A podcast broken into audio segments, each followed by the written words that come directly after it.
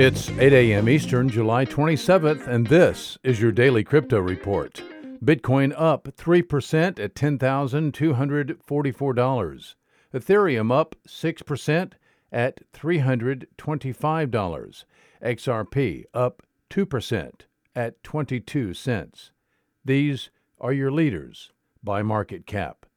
Top gainers in the last 24 hours Harmony up 36%, Troy up 28%, and PumaPay up 25%.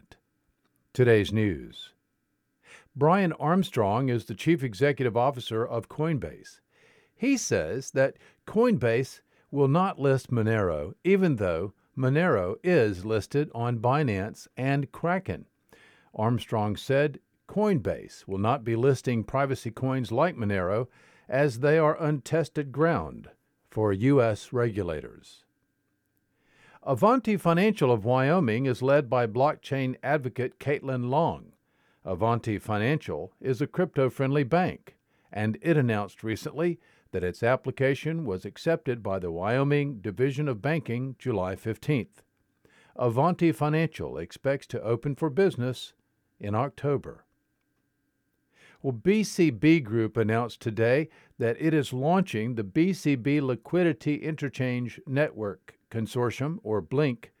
BLINC is a real time 24 7 fiat settlement network for cash and crypto. BLINC is a non stop clearing and settlement ecosystem, which means BLINC members no longer need to use conventional payment schemes such as SWIFT and SEPA, or Single Euro Payments Area for the European Union. Today's episode is sponsored by the digital marketplace Ungrocery.